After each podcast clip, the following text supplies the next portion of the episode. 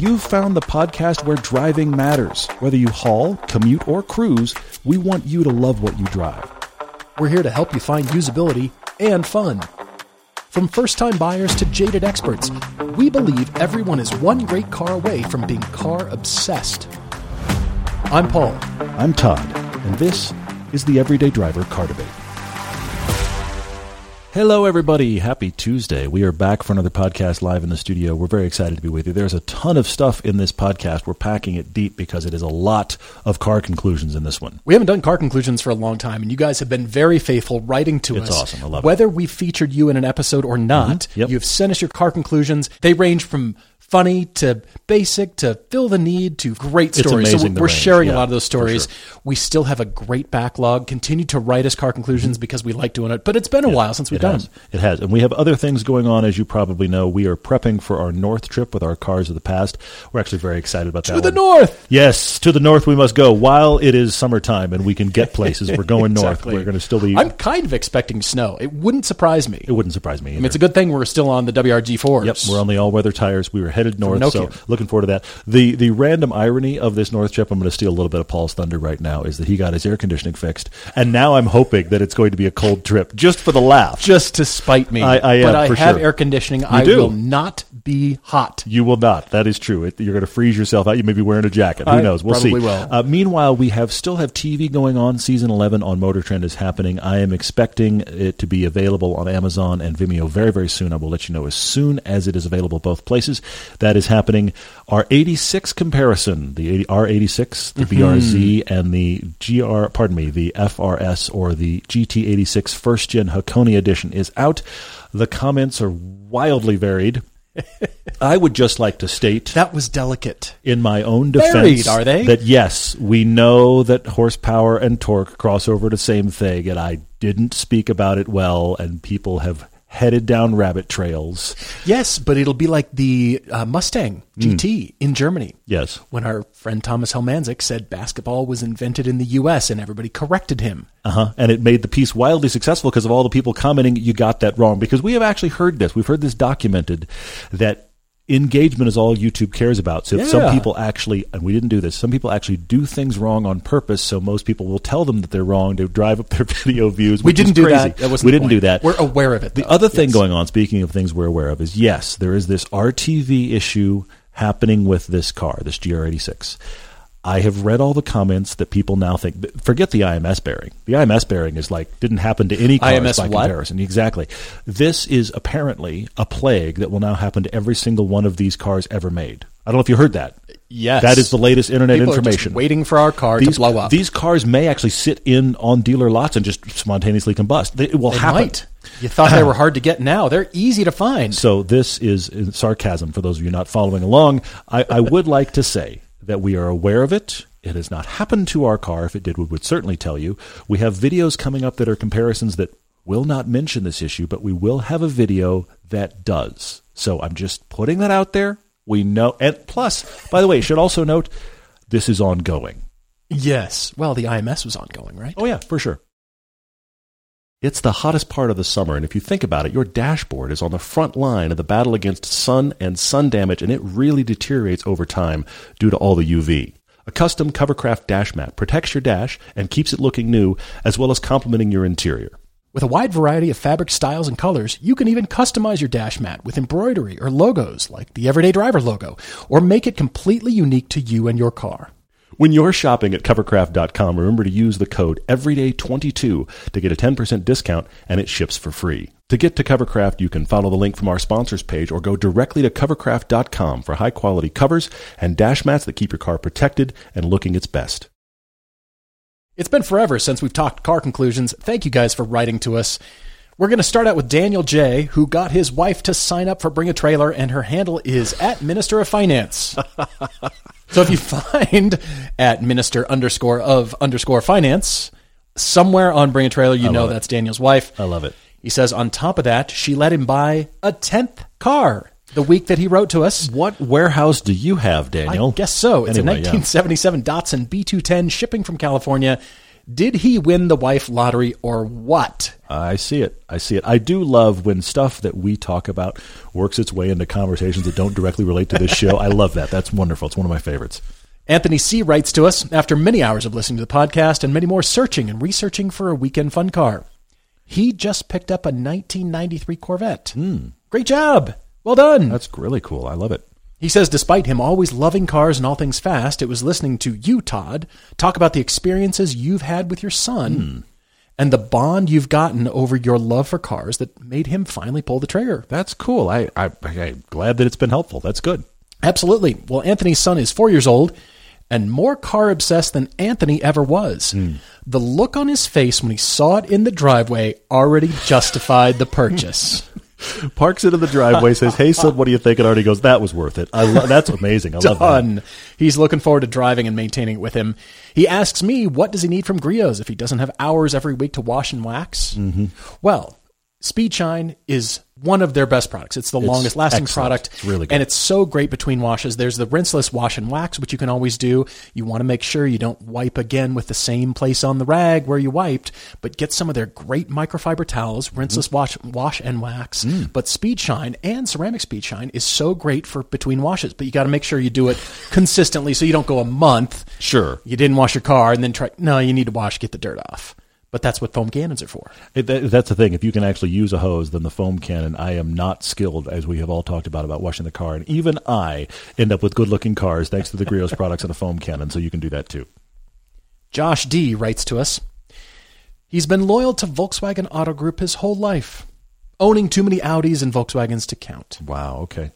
The car he owned until a few weeks before writing to us is a white Gag twenty sixteen S three. Is that a new trim? Oh, wait, no, sorry, I'm following now. Commentary yeah. on the side there. Uh, little, separate little side note. His father got his dream car. We think his family thinks it's one of maybe two in the U S, twenty twenty-one Pulse Orange Audi T T R S. So the whole family is oh, a little bit about Audi and Volkswagen. That's so. what we're hearing, yeah. Maybe one day Josh will share the unspeakable list of family cars, which his father and brother both agreed should never be shared with the ministries of finance. So wait a minute, wait a minute. What? You're talking, Josh, about how you and your family, you and your your, your dad and brother have owned multiple cars that your ministers of finance do not know existed. By the way, your whole family now listening to the podcast has gotten into a tense discussion. I'm just letting you know. Danger. It's out. The discussion is happening Where right now. Where is but, the ripcord? What? what Where were these cars? Sorry, now I'm I'm I'm lost on this. Yeah, he didn't send us the list. Where were these cars stored? How did you not share? How big is this list? This is why car storage places have proliferated. I guess. It's to hide them from spouses. I guess. Right? Yes. Apparently, it's like the mistress storage is what oh, it is. Oh, oh. Yeah. Uh-huh. The mistress storage. What's happening? This is unspeakable. Now to Josh's most recent purchase. Admittedly, he got jealous of his father's new car, so he started thinking R S three, mm. R S five Sportback, Porsche Macan G T S. But then he heard us and our friend Matt Farah and everyone that has something to do with the automotive world talking about a Ford. Mm, that's a switch. We kept banging on and on about how this American car is so special, revs for days, such a special noise, blah, blah, blah. He's sure by now that we've figured it out. G T three fifty. Yes. Mm. That's really cool. That is a that is a shift from the Volkswagen group in a big, yeah, big way. Okay. Josh never thought he'd love an American car so much. It's everything he's always wanted. Mm. He's a quiet, reserved guy, so it's everything he's not. That's fantastic. It's like a it's like a cape you put on, Josh. That's what's so funny. Superhero I car. am being very mild-mannered. Let me go get my cape. The saying opposites attract was never truer, he says, and thank us for getting him out of his comfort zone and influencing him to get a car he never dreamed of, but is the only car he dreams about. That's he doesn't fantastic. miss the S three a bit. I love this. That's great. Mainly because of the color. He got the same, well, twenty eighteen Orange Fury G T three fifty. So your dad okay. has the orange T T R S. You have mm-hmm. the orange G T three fifty. Only thing you didn't tell us is what does your dad think of your car? I would That's love to true. hear that story. That's been left on. Also, I'm sorry about the fight that is now going on between you and your brother and your father and your various spouses. I'm sorry, but you did start it. Donald M. writes to us from episode seventy-nine. Whoa, hang on.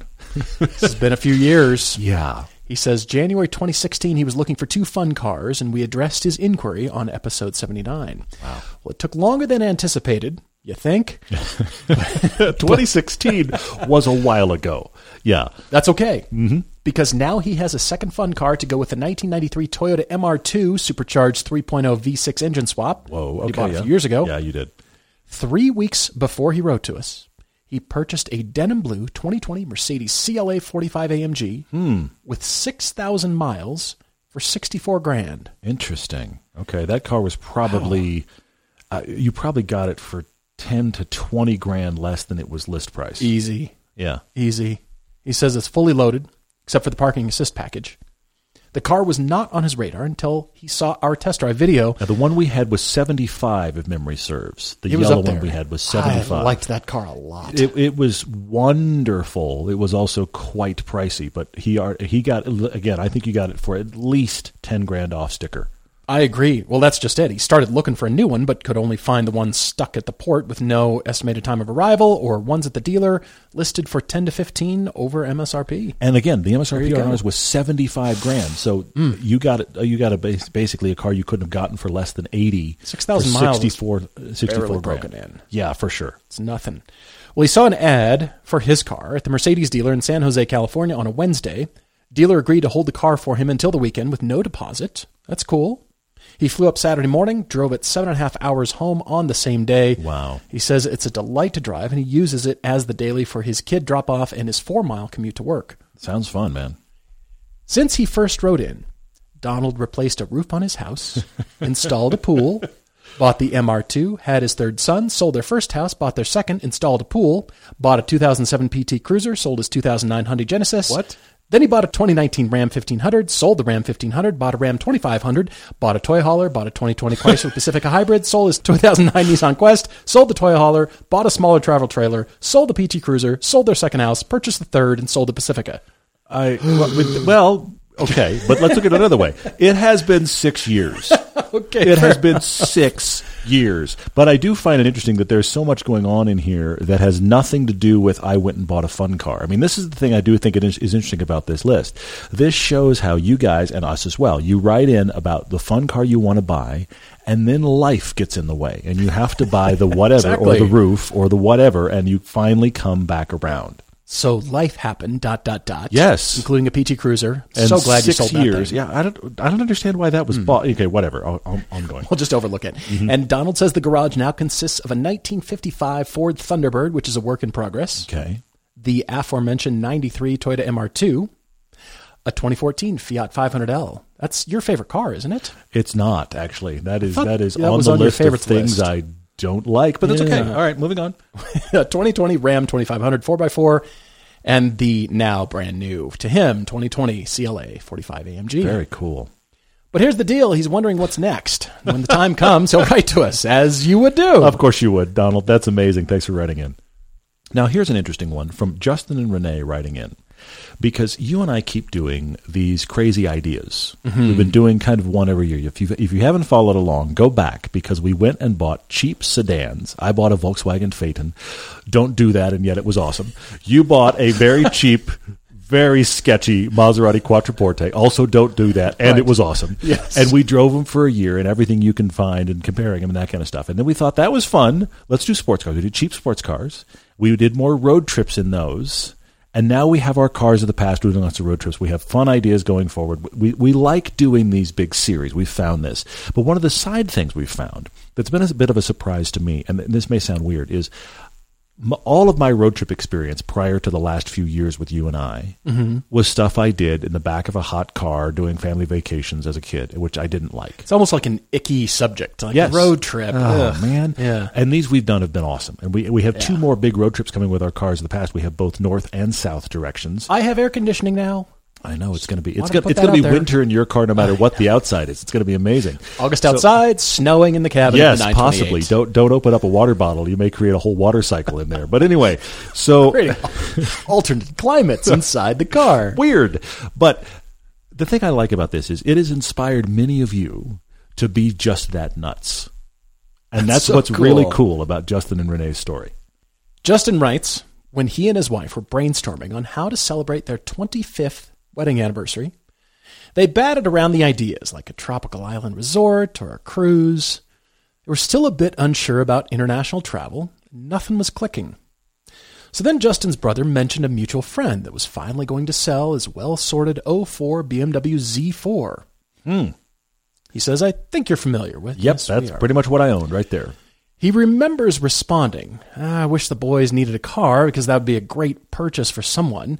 Justin and Renee's boys are fifteen and twenty, and he says the fifteen-year-old is a very proud owner of a nineteen ninety E thirty B M W. Huh. Wow, interesting. Car conclusion yet to come. Good. But the Z four is in San Diego. The owner is somewhat anal retentive, he says, used for as a daily for years, but it's taken a second car backseat to a Porsche Macan. And he's kept it in perfect shape. Extensive maintenance yeah. records. Everything's been done as scheduled by a B M W specialist. So this is as about as clean as a Z four you could possibly find. Well, Justin was making small talk while driving with his wife Renee and sure boring her to death with car info that he told her about the Z four. There was a small pause, and he could feel her mind moving in rapid idea mode. He says the next thing is one of the many examples of why he loves her. She said, what would it look like to fly to Cali, buy that car, and then take an epic cross-country drive for our twenty-fifth? I love this so much. I, I love that this happened, guys. It's amazing.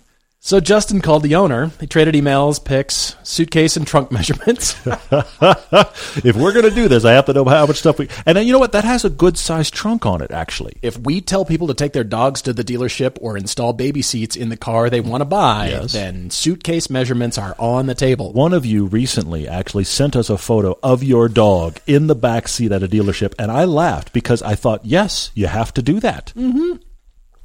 Well, he says this owner was willing to hold the car for about two months so they could plan the trip. Then finally they talked price, which wasn't too hard. He was more into their story and what they were doing with the car and that it would be loved. Mm. And that is always the question behind the question. Yeah, yeah. Coming out of tech and sales, I always learned that there's this question behind what you're trying to do in sales. Everybody who's mm, in sales yeah, knows sure. this. There's the, the upfront talking points, but... that might not matter to anybody. It's this mm-hmm. thing hidden back here that really matters. What are we really addressing? Yeah. And for the owner to hear, this is what you're going to do with a car. You're not going to do something stupid to it or mod it or yeah, yeah, yeah. you know, not take care of it. You're going to drive it and love it just mm-hmm. like he did. That's fantastic. Well, he says he doesn't want to divulge the purchase price, but knowing what we spent for ours, well, Todd, you spent what, seventy-seven grand? Uh, seventy-five hundred, yeah. seventy-five. Yeah, or s- seven grand when it was all said and done, you're right, sorry. It was, right, it was seventy-five hundred list. Yeah, and I got it for seven, yeah. Right. He says, you know, watching this crazy market, we would both compliment him with the well-bought compliment. Good, that's awesome. So the owner has even taken it to the shop the week they were writing to us and serviced new oil brakes and some bushings to prep for the epic journey. Mm-hmm.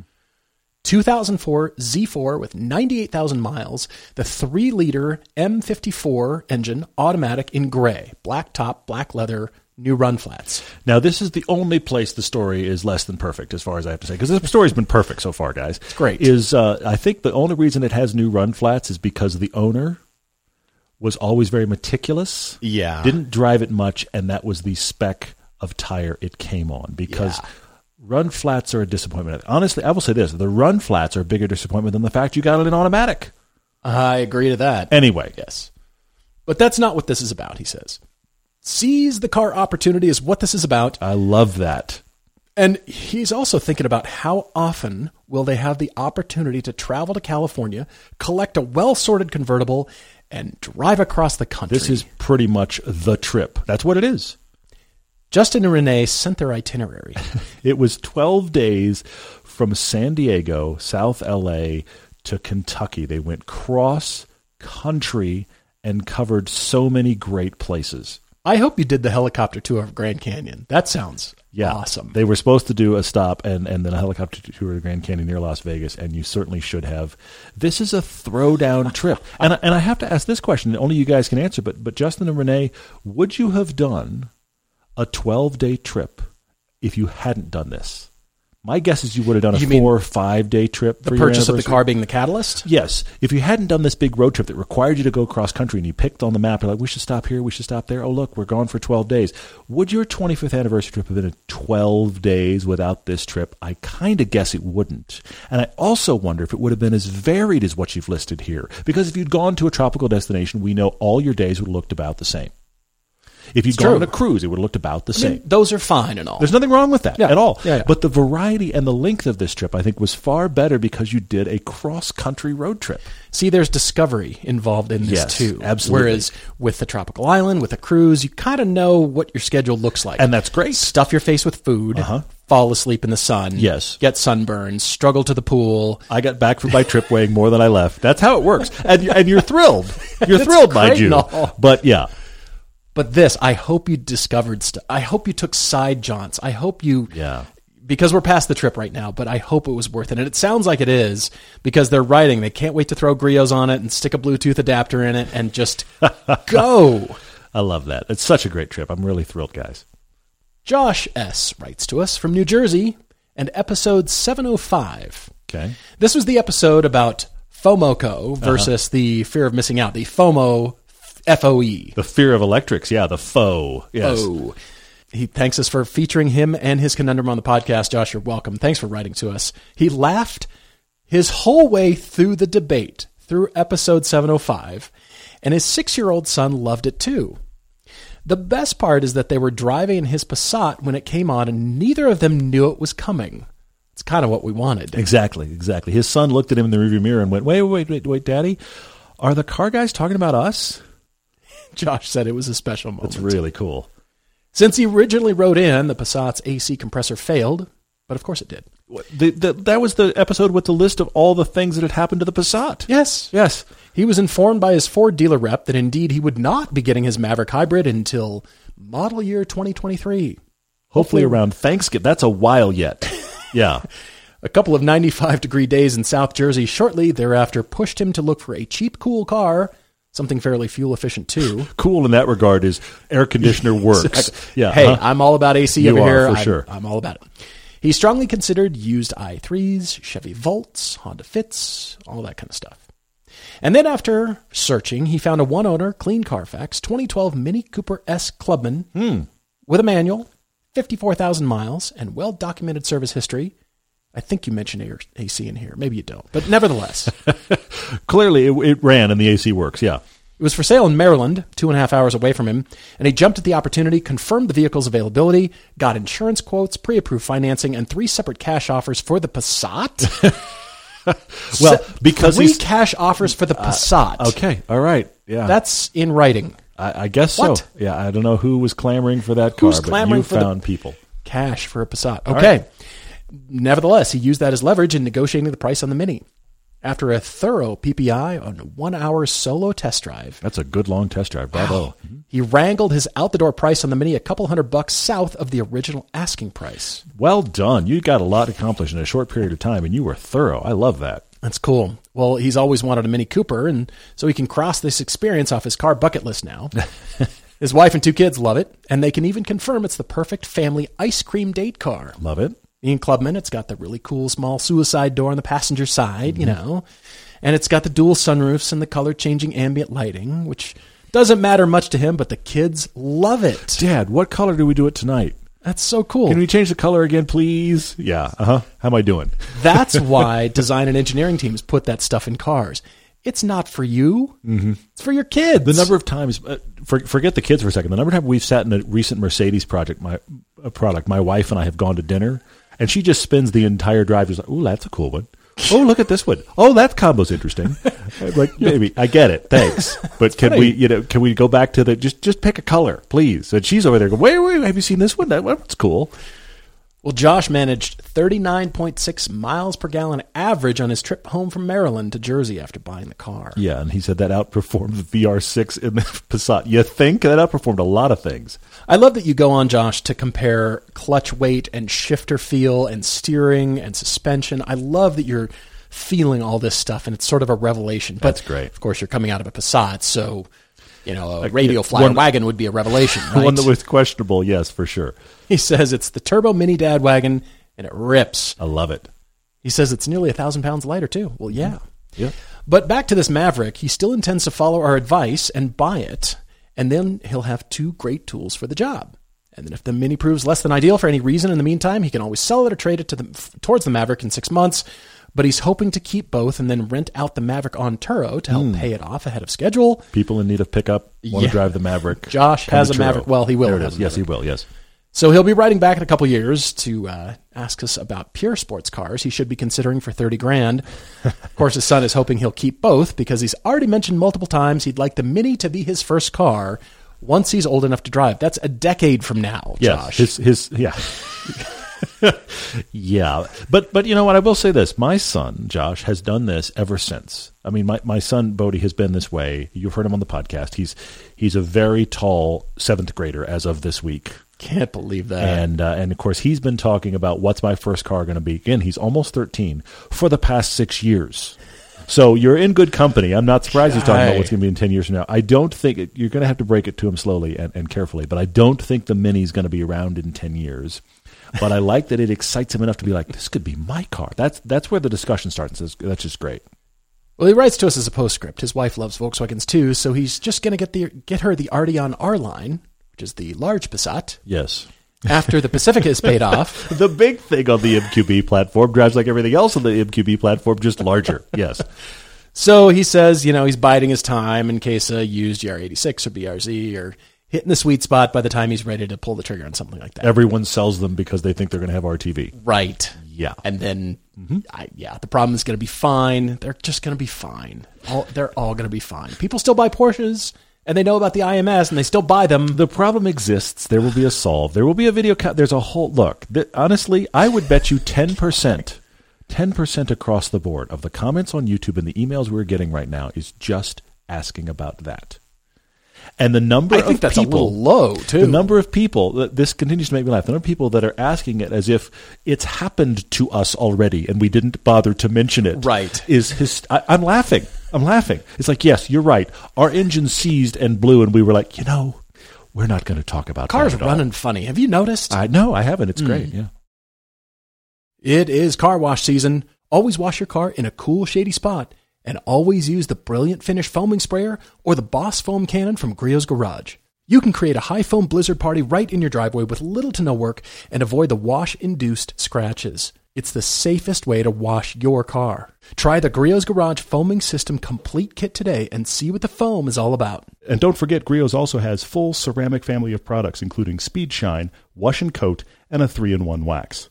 Griot's Garage products are one hundred percent guaranteed, and all the liquid products are made in the U S A. When you're ordering at griots garage dot com, use the code E D R I V E R for fifteen percent off liquids and ten percent off everything else on your order just for our audience.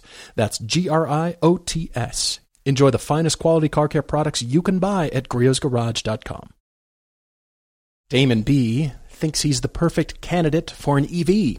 Okay. He's in Lexington, Kentucky, and is currently driving the G L four fifty Mercedes with one hundred forty thousand miles he inherited from his wife when she got a twenty nineteen Audi Q five. He also has a Boxster, though, to balance out the world. He does. Yes. It's a good thing. Now, these two split the daily driver duties, and Damon's commute is three miles each way. You could just drive the Boxster. You know what? You could do? You could three. take your bike.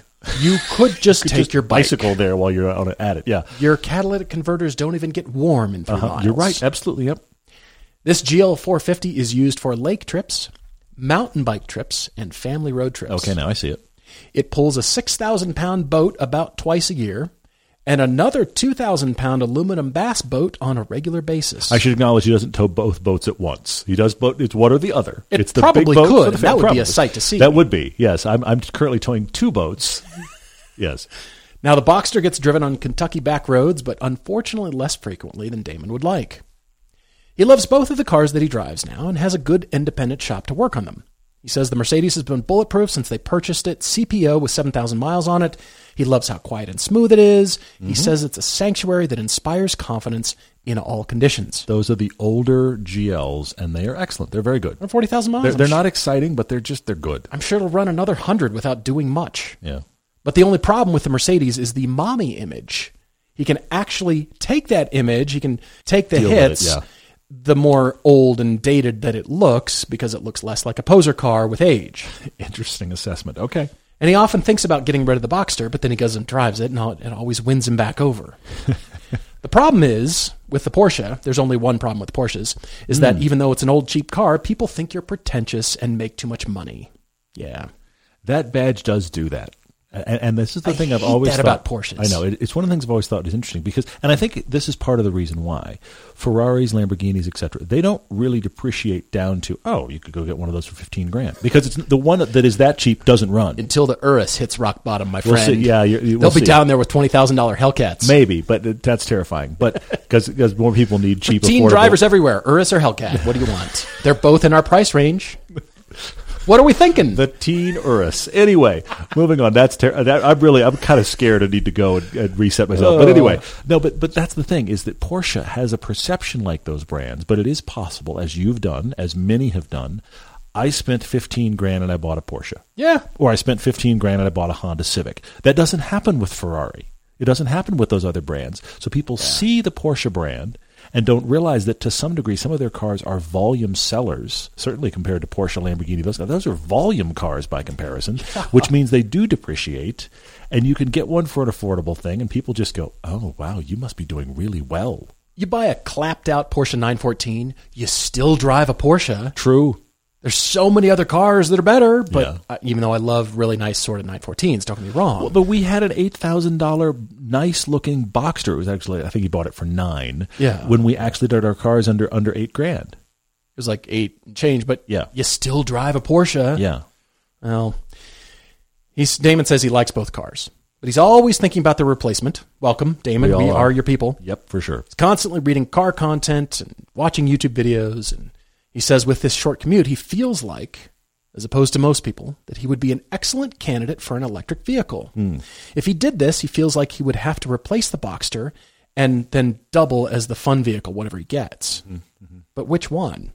He says the Chevy Volt seems really practical, but not fun enough. The Porsche Taycan is too expensive. Again, has the image problem. The Mach-E is too big, so he thinks maybe a Model three. Okay. Would be his only choice. The other option would be to get something faster like a C seven Vette, a G T three fifty, curveball, or some nine eleven. And by the way, Damon grew up in a Ford family. His father is retired from Ford, so the family always thinks he should buy a Ford. Okay. But as for the G L replacement, he's leaning towards just keeping it, but it event- eventually it'll have to go. He says a new, newer G L would be perfect from a functional standpoint, but he doesn't like the image. Okay. He does like that it's smaller than a Tahoe or Expedition class of vehicle, and it has similar better capability than those, but if he decided against it, it would have to be like a Ford Ranger, a new model is coming soon, he says, or a Ford F one fifty, but he doesn't want to go that big. He likes the size and capability of the G L, and he's ha- having a hard time coming up with anything that would work as well, and then he misses the sanctuary part of it. Just, it runs, it's a sanctuary, it's a getaway, and then he'd have to get something more trucky, truck-like. Sure. Damon, this is funny because I read this, and I realized I wanted to go the exact opposite way of how you're thinking. Okay. Because here's here's the number one problem. You're looking at these two cars. I have a big S U V that hauls a bunch of stuff and tows. And I like it, but it's not the car I hoped for. I have a Boxster that I bought fairly affordably, and it runs. And every time I drive it, I just think, I love this car. So what I'm going to do is sell the Boxster and keep the S U V I don't like. I'm confused. Right. Especially considering what you're hoping to do. And I agree with your small, short commute, you need an electric car. But what you're hoping to do is find an electric fun car to replace your Boxster that, to your point, every time you drive it, you like it more than you remembered. Doesn't really exist yet, does it? That's the problem. There isn't an E V to solve your problem. And then I flip it around. Mazda, are you listening? The, the, the, yes, or Porsche or somebody. Yeah. Where, where is the small, light, light is key here, fun electric sports car? Doesn't exist yet. And, and it, it probably won't exist for a while. But you know what exists in droves? Mid-size S U Vs that could replace his Mercedes G L and still tow things. Yeah. What you haven't yeah. said is we do massive cross-country trips. You tow boats places. You tow bikes places. You do some, some road tripping, but it's not it's not like, okay, we do monster road trips. Now, I will admit When you want to road trip an electric car, it takes a lot more thought and it takes more time, but it's not a regular thing. Your regular usage is, I want a quiet, nice sanctuary with decent space for my mountain bike, mm-hmm. and it needs to most of the time go three miles. That's your electric vehicle. It replaces yeah. the G L, not the Boxster. The Boxster right. stays. It does exactly what it needs to do as that car. Replace the G L with, I'll go here. What about the Cadillac Lyric? It tows like six thousand pounds or more. Yeah, yeah, that's what good. About, what about the upcoming Blazer on the same platform but cheaper? Yeah. What about, th- this is the thing that manufacturers are making. They're making electric family S U Vs. Nobody's talking sports cars. Yeah, every car company has to get that out of their system first before we even talk about and sports cars. And it's going to be a while. Yeah. I, I oh, really yeah. think so. I, th- I think you can have everything you like about that G L, the sanctuary of it, in an electric S U V. And you may have to make some adjustments, but in general, towing your two thousand pound bass boat, bring it. Oh, yeah. Okay, your six thousand pound boat, you're going to have to shop your S U V, your, your electric S U V carefully, but I still think it solves it and does all the things your G L does and gets you your electric car. This this is the way to, to shift this, as far as I'm concerned. Damon, I have scenarios for you. Oh, good. I like that you sent your car history, which includes four leased Infiniti G, uh, G thirty-fives and thirty-sevens, four of them. Liked those a little bit. Four. No, those were, those were, you were a fan, yeah. Oh, he did have Fox Body, the Mustang L X fifty yeah. from eighty-seven. Yeah. Okay.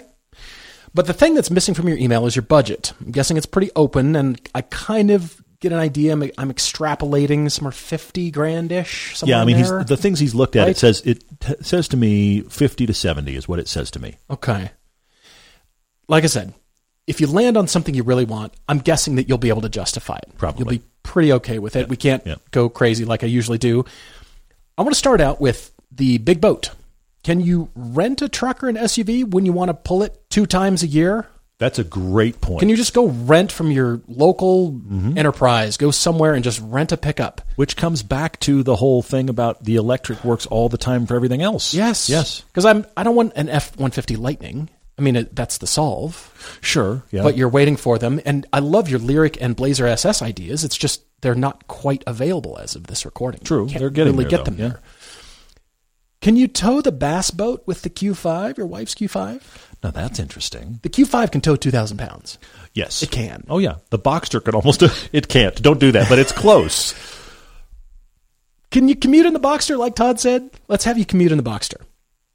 But aside from the Bolt that you mentioned, new E Vs are expensive, and like I said, the wait times are still high. Yeah. So I, I think it's time for a full refresh. Okay. Scenario number one is you sell both cars, and you go get that fun sports car, and you drive it to work all the time. Okay. Supra, Mustang, Corvette. It's three miles. Giulia Quadrifoglio, nine eleven, M two, Nissan Z. You get it. Lexington, Kentucky. It's not like you're having, you know what? The blizzard's coming. No. Get the fun sports car. What hits your hot button? You've got the money, because then you're, again, towing the bass boat with a Q five and renting a pickup truck when you need to tow the big boat. Interesting point. You could even, can, you could Turo somebody's big truck. You could Turo a big old truck. Yeah, you could. And then you're getting all the stanky water on their truck and, you know, doing your road trip with the boat, wherever fair you're point. Pulling it to. All right, fair point. You have it for the weekend, and it's okay. twice a year.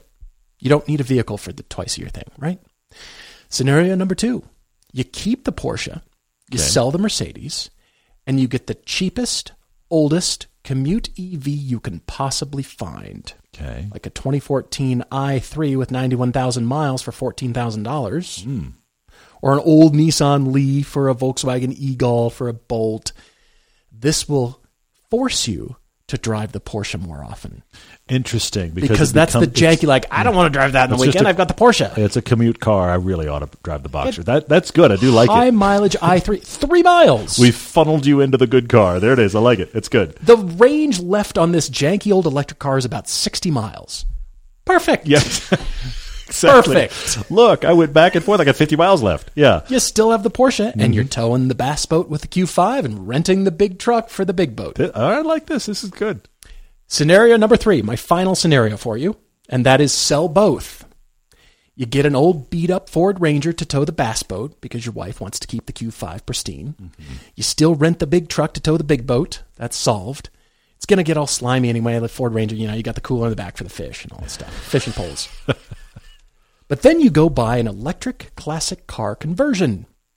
Oh, no, that I didn't expect. You get all the benefits, cool, yeah, classic yeah, yeah. something. Okay. You're driving three miles one way, six miles a day. If you have to you detour could, to the grocery store, it might be ten. You could be one of those people that built your electric car out of people's old car batteries. You could. I only have twelve miles, but you know what? It's fine for me. Just keep it on battery tender. London Electric Cars builds old minis with the motor and drivetrain from a Nissan Leaf. Gives you seventy miles of city driving. That's fun. But, you know, those are in the U K. Yeah. So how about Moment Motors in Austin, Texas? They build Z cars, old Z cars and Alphas, oh, and like yeah. old B M Ws, yeah, like an yeah, old two thousand two. Do. The price is going up from here, but you want something fun to drive, interesting, and it's still your commuter. It's the fun car, and mm-hmm. you drive it to work, and so you mm-hmm. get you drive it all week long. You only okay. deal with the boats right. when you're using the S U Vs, or vice versa. Zelectric makes a Porsche three fifty-six or a Karmann Ghia or a Volkswagen huh. microbus. Let's keep going. You said you're a Ford family. Go look at Electric G T. You can get an E-Stang. Oh, no. That's right. A nineteen sixty-six if, Ford Mustang converted to an E V. E-Stang. If, if the Mach-E didn't offend you enough as a Mustang fan, let's just go with the E-Stang. If you really want to just, just grind that, that brand name into the earth and be like, this is what Mustangs aren't, the E-Stang. See, oh, like, man. Family, look, I'm driving a vintage it's coming. Mustang. I'm driving a Ford. It's, it's coming. Just the commuter. It's electric. Or you can go full boat. Hemmels makes the Mercedes two eighty S L electric. It's the pagoda roof. Mm-hmm. The problem is these begin at about three hundred fifty thousand U S dollars, so a little bit of a problem. But what this is making me think of is, will Tesla owners, because a lot of these cars' underpinnings will be Tesla batteries and drivetrain shoved into classic cars. Sure. Yeah. So will the Tesla owners be intrigued and filled with wonder, or will they be pissed off when they see an old classic car plugged into a supercharger? Interesting. Okay. You've taken my spy Tesla underneath, huh? Mm. Oh, that's cool. Or I'm mad. I'm going to I'm gonna go one other route real quick, Damon, with, with a couple other thoughts for you. You also, instead of doing a full electric S U V, you could do the middle ground guys. I'm going to bring up two. Okay. One is the Grand Cherokee four by E we recently drove, which oh, only yeah. has like twenty or thirty miles of electric range, but it has a lot of power as a result of being a hybrid platform. Similar idea from B M W is the X five, xDrive forty-five E. These are both partial electric vehicles. They ha- For your commute, you're never going to crack the gas motor. Yeah. But the Cherokee tows six thousand pounds. The B M W tows seventy-five hundred. They are full-size, nice executive there class, excellent S U Vs that directly replace your Mercedes, but get you that a little bit electric commute because that's how you're going to use it most of the time. But when you need to tow the big stuff, you can. So I'm wondering mm. if where we are in the market right now, those might make more sense than full electric. I still think, personally, the Boxster stays, but I love all your scenarios, Paul. E-Stang. Stop. On Instagram, K A. Talbot asks you, Todd, why do they remove headrests in movies and T V?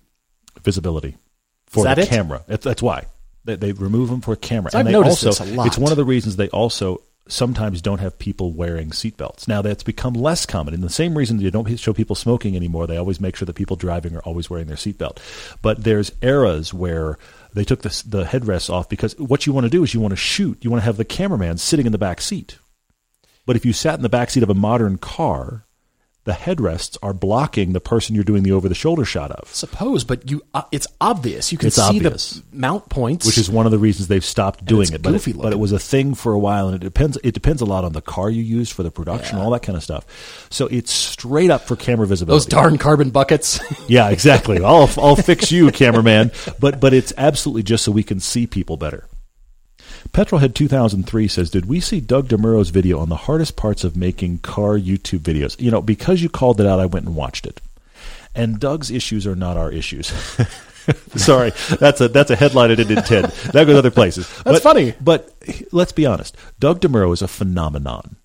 Okay, he has been relentless with two or three videos a week for years. Mm-hmm. And he makes a video that does badly, and it does better than our entire month. Yeah. I, I just, yeah. that's the crazy thing. Part he of the makes deal. An unbelievable amount of money with his YouTube videos. And also, because of the way he does them, which is not really about driving experience, which is what you and I are focused on, they also appeal to people that don't care much about driving but are just curious about vehicles, curious about, uh, you know, what is this new product? He speaks very well to that as well. He does good stuff. So his issues are not our issues. He's asking, Petrolhead two thousand three is saying, what are the hardest parts about doing what we do? And I'm not going to go too far down this rabbit hole because it, it is lengthy. But I will say the headline is, we've been doing this for fifteen years. And I still think, and Paul spearheads this masterfully, that the hardest part is just getting the cars. It is amazing how even with really good relationships with manufacturers, how difficult it is to get multiple cars together on the same day at the same time to shoot them. It's hard. The, the reason that yeah. most people do a single car review is because a single car is hard enough, but you can get on a rotation and you're now getting press cars and it's all happening and okay, we hopefully you'll feed us with press cars. And thankfully our test drive channel is fed by this and it works very well. And thank you for watching that as well. Test drive videos is the channel for all of these individual car reviews where you and I sit in it together. It feels kind of like a podcast. That's also the source of our Wednesday. That'll be tomorrow podcast is audio from those test drives. Yeah, so right. that's where that comes from. And that's really cool. But the stuff on our main channel, the stuff on our T V show, the stuff that is the things that you and I set out to do from the beginning is a car comparison. Yes. And we did not know when we started how difficult it would be to get three cars together regularly. Two cars is hard enough, but three is, is difficult. Four is nearly impossible. We've done a couple four-car shoots, and we, we practically sit in the corner and just need a minute when it's over because it's just so hard to get the cars together, even when the manufacturers are on board. The yeah, actual scheduling yeah. when they've gone, yeah, we'll help you with that. From that conversation where they've said yes to car in front of you is still a fight. Every you would think it would get easier. It has not. It has not. But a little byproduct of that, and that is having to reveal to the manufacturers or the reps what cars their car that I'm requesting are going up against. Mm-hmm. And I have to navigate approvals because I have to say the dirty word of their competitor yeah, and the model yeah. and say, well, we'd like to do this comparison. Fortunately, you and I have been doing this long enough where it's something we're known for. Yes. And we've yes. also made it clear that if you mention a car in a magazine article or review, we want to know where it is. Yeah. Because we know you can't rely on your driving experience from six months ago to say, I got this, I know how it dr- drives, mm-hmm. and inform your commentary and just say, well, well, how come that car didn't join you? It's hard to get that car scheduled next yes, to the other is, one. For sure. But I have to always reveal the story. Yeah. And there's many car companies that kind of want to know the premise. What are you comparing? And we've been turned down before because either that vehicle does not fit in the perceived market, mm-hmm. the luxury mm-hmm. market that they're trying to position the brand in. And so they don't want to compete against those. Sometimes we'll just work around that by leaning on private owner cars and yeah. do it anyway. Yeah. Because we want to shoot how we think and how people shop and our headspace for our audience, for you guys listening. Yeah. But I ha- always have to say, yeah, it's going to go up against this car. I hope that's cool. Many times manufacturers are on board with it because yeah. they're wanting to they're see it. They're curious as well. Yeah, they want to see it done that but way. Yeah. It's uh, you know, always uh, a little tough. Nick Lancy asks, well, he says, historically, there's been a trickle-down effect of cutting-edge racing technology eventually becoming part of standard manufacturing practiced for ma- mass-market cars. Do we believe that eventually carbon fiber will be a commonplace building material due to advancements in manufacturing technologies, or will its brittle nature prevent it from mass adoption? Mm.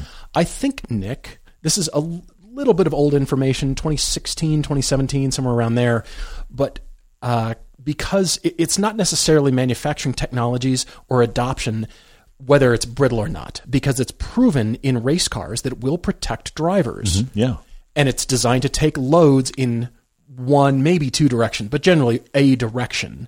And it's very good at doing that while mm-hmm. providing lightweight structures. But for mass adoption, really it comes down to the price per pound or price per kilogram of pitch. And I was told mm-hmm. by some uh, some professors at University of Utah here, we were having this conversation, and they said about then it was ten to twelve dollars per pound. Okay. And they said to be actually viable, it needs to be five to six dollars per pound. Mm. Now, manufacturing and the world has gone crazy since then, so sure. I'm not sure what's viable and what's not. But it's not going to be the entire car made of carbon fiber because crash crashes happen in all different directions. There isn't a single load that a, a carbon fiber part can be calculated, mm. uh, usually F E A, that, that you know the load is in this direction like a race car part. Isn't one of the other issues the fact that it is designed to shatter, whereas most other car parts are designed to bend? And you can, yes. you can take a typical bumper and you can get a slice in it, yes. and you can patch the slice.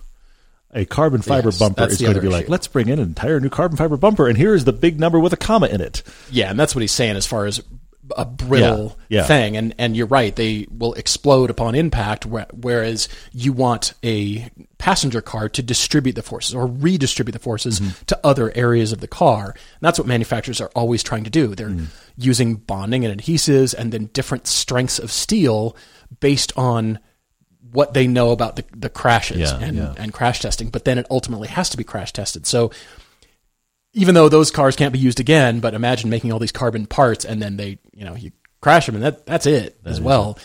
But the other problem is those shards are very sharp. Not mm, that steel mm-hmm. and aluminum aren't, but they're, you know, they don't shatter. Razor blades. Those, at that point. Those other products don't shatter like carbon mm. fiber does and make big, those sharp ends. And it's also, I think that batteries will continue to get lighter. I don't think future electric cars are going to be a combination of super lightweight carbon fiber chassis with the same old heavy batteries. Mm. Batteries are going to get lighter just yeah, by virtue yeah. of technology progressing. And they can fit in similar enclosures, the car itself, for future lightweighted sports cars. Particular, you know, we're talking lightweight E Vs, that kind of thing, yeah. sports cars. Sure, there might be a, a bit of a mix, but in racing, you have specific A, a formula to follow. You have specific yeah, yeah. rules. That's what the formula is. Here's how much the cars can weigh, mm-hmm. not more. I mean, if you want to weigh it, have it weigh more, fine. That's kind of up to you. But here's the where where the weight is distributed. Here's the recipe for the car. That's what the formula says it should mm-hmm. be. That's where it comes from. And so technology is progressing, and you, you want to use the lightweight materials because the crash standards are completely different than passenger cars. Yeah, true, true, true. Crash Test oh one on Instagram is asking a great question. He said, would either of us consider owning an E V even as a third or fourth car? And would the car community community consider that selling out? Crash Test oh one, I, I want to step through here carefully because my, my original answer here is absolutely I would own an E V. Mm-hmm. I, I, I don't mm-hmm. I don't have any hatred for an E V. And and if you've gotten the impression listening to this podcast or watching our videos that we just we hate E Vs, that's simply not the case. Right. The problem right. that I have is the E Vs in general, especially outside of car media. I think in car media, those of us and you listening, you like cars. You're obsessed with cars. You yes. like driving cars. Yes. The rest of everybody else, which is a large group, by the way. We are a small pool comparatively. Right. Everybody else that doesn't like driving, doesn't like commuting, doesn't understand why cars exist, all that kind of stuff, they are all starting to believe in mass that electric cars are coming to save us all. And that electric cars aren't going to have downsides. That's the thing about it that I find inexplicable. They aren't mm-hmm. going to have, they're going to be just this perfect thing that always runs and doesn't pollute and doesn't cause any problems. And if we could just get rid of the cars that burn that terrible oil, all our problems will be solved. And I simply don't believe that. Mm-hmm. So the issues of mass market electric cars on the road, because again, right now, like worldwide, it's still less than ten percent, folks. Oh, it's way like less, yeah. five percent in yeah. this country. We're having charging problems. We're having bat- battery source problems. I am not saying that these problems exist because electric cars shouldn't exist. I'm just saying they exist at this tiny percentage. What about its scale? What happens with the mining and the electrical infrastructure? We don't know. The, the answer is we don't know. Right. So right. I have no problem, would happily own. I've almost bought an i three more than once. To have a little runabout electric commuter? Yes, please. Now, yeah. I don't commute in Los Angeles. If I did, I'd sell my Lotus and buy an electric. I get it. I would be perfectly happy having an electric car. I want to still have cars that are fun to drive. And as of this moment, middle of twenty twenty-two, electric cars, besides their roller coaster acceleration, they're not fun mm-hmm. because mm-hmm. I like lightweight cars. And guess what? Electrics aren't light. So I expect inherent, to have yeah. a mix of cars, but I also expect the general public and you guys in general to own a mix of cars in the remainder of our lifetime that burn, oh, that one does that. Oh, that's interesting. Mm-hmm. And I also maintain noise will still sell. That will still Agreed. Be a big yeah. feature yeah, yeah. of what people are looking for in a car. But there's so many benefits of electric cars too. Tools for jobs. Tools for Absolutely. Jobs, man, big time. There's a question from R J Giacomelli saying it's becoming a common design choice due to crash standards. Or is it becoming a common design choice? Or is it just cheaper manufacturing to have the front of the hood, the shut line, stop before the top of the front bumper mm. instead of just being one complete piece before the grill. He's noticing it more and more, especially on the Lincoln Co. zero one that I posted online, but also on the Accord, the new Civic, and H R V. Well, you have to understand that every design is evaluated for shut lines. Mm. You'll see the design in clay, and then you have to speak. Designers generally know when they're designing a part, they have to understand manufacturing processes. That's the beauty and what industrial design is all about. You're creating art that can be manufactured. If you don't understand the manufacturing process mm. of the thing mm-hmm. you're sketching, you're an artist. You're not a designer. There it are no parameters you have to abide by. Yeah. Blow molded or pulled out of a tool or stamped out of sheet metal, or what is that manufacturing process? How is it fastened together? How do the parts go together? Mm. You have to be thinking about all that stuff as you're sketching. How is this going to be made? So mm. for the most part, designers understand the parts that they're sketching and drawing and creating digitally. You kind of know generally where the shut line is going to be, but they get adjusted as you understand, well, that surface, if we continue like that, that's going to create an undercut right there. If we keep the shut line right there, mm. we're going to have to pull it all the way back here to pull out of the tool properly. Interesting. Yeah. Well, that now just makes for a more expensive tool. We need to keep our tooling costs down. So you're going to have to redesign that surface. Interesting.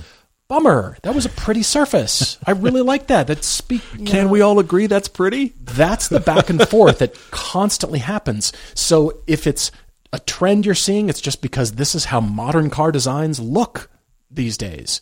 As manufacturing processes change and grow and companies willing to invest or take on higher tooling costs to create that design, that means you, the design team, you're the interme- intermediary between legal and marketing and engineering and the people who just want to make it, you know, simply. Yeah, yeah, yeah. You have to convince management that it's worth the extra tooling dollars to spend on this cool design because it'll amortize the tooling by selling more copies of the design. That's what you have to do as the designer. And they fall in love with the design. Yeah, we agree. And sometimes it doesn't always work out and sales mm-hmm. fall flat. And then you have to reevaluate things. Other times it's a massive hit and look what we've done. And the tooling is paid for, and you've we're going to make Crown Victorias for the next thirty years. Exactly. Yeah. So, so the, the designers are always thinking about this stuff and where where generally are my shut lines going to be? You want to sketch those on. I mean, engineers are looking at the drawings mm-hmm. and they're looking at the C A D models that designers make, and this is always a back and forth. So you're just seeing the manifestation of that, and that's just kind of a common thing. You know, well, this piece is going to pull out like that, and we're going to, you know, use this urethane on the front, and the sheet metal ends there, and Mm. thusly let it be so, and that'll give us our design and save money, and tooling costs are kept down, and make the, you know, marketing and, and budget people happy, and I get my design. It's amazing it's a nice how compromise. Often when you hear what actually different parts cost on cars and how the accounting department does. They will argue about a fraction of a penny. Yes. Because if we're going to make a million of these, the fraction of the penny starts to actually add up to savings. Yeah. So that's why it, it's amazing how much it changes. Michael uh, Peregrine says on Facebook, he has he had a family of three. Happy family of three, he and his wife and their two-year-old, and they bought an eighty-six, and they were happy. Except now they're a family of four. Oh. Uh, yeah. Few months later, wife was pregnant again. Now they are a family of four, which means they have a four-year-old and a one-year-old, which means they cannot all use the eighty-six. Mm. So his question is, should he cut his losses and replace the eighty-six with a genuine two-seater? So what I'm already reading in, Michael, is that you have a family car. That's what you said, because you're talking about actually making the eighty-six, replacing it with something even less usable. You, should you just get a dedicated two-seater? So you've kind of made the eighty-six work as a dad car, and now it won't, is what I'm reading in. My big question to you is, you don't have to. Do you still like the eighty-six? If your only purpose for the eighty-six is, clearly, you and your wife or you and one of the kids goes somewhere, and that's how it's going to be used, and that's fine. And I've used the, our eighty-six. We use like a two-seater. We don't really use it like a three or even four-seater. I put we put my son back there recently for a forty-minute drive, and he had to ride sideways in that's the back. Right. He was very ready to be done. Three of us got there, yeah. But he was like, "Dad, my hip hurts. I'm riding sideways. This needs to stop." So, my question for you, Michael, is: is there a reason to replace the eighty-six? Yes, you're only going to use it as a two-seater going forward. It's an excellent two-seater. But if you're wanting something, even if you're thinking this is your excuse to go more focused, then yeah, get yourself a Boxster or a Miata, and then you have a date night car. But the eighty-six can do that too. I've been wrestling with this. One last question from Alex H C oh nine. What is the last great iconic hero car in a movie? I think it's James Bond. Oh, the, is it the not? Va- all the Vantage. Uh, the, the Vantage or the Astons. Yeah, the Astons, yeah. Right? Yeah, yeah. I think that's... D B five, I think, or D B four, D B five. Yeah, and then but then of course he's had all the more recent Vantages yeah. of late, and so that, that still is like the hero car. I hmm, we're gonna there's there's I feel like there's a couple that I'm missing that are obvious, but you're right, it is less common now than it was. Where you have that car in the movie, like Smokey and the Bandit or whatever, where yeah, the car was iconic. Practically a character. I mean, Back to the Future yeah. was a big one, for example. That's a good you one. Know, that's one of the biggest ones yeah. of all time. You're talking about Marty's Toyota, aren't you? Yes, exactly. I'm talking about the the, the, the truck. Of course I am. Yeah, I'm talking about yeah the family car. No, um, the, that was the thing, is that when the, the car itself is a character, I'm not sure that's happened to that level in a long time. That's yeah. a good one. Keep pondering. In the meantime, guys, write to us. Your Topic Tuesdays, your car conclusions, of course, and most of all, your car debates. We love hearing from you guys. Everyday Driver T V at gmail dot com. We're looking forward to next time. As always, cheers, everyone.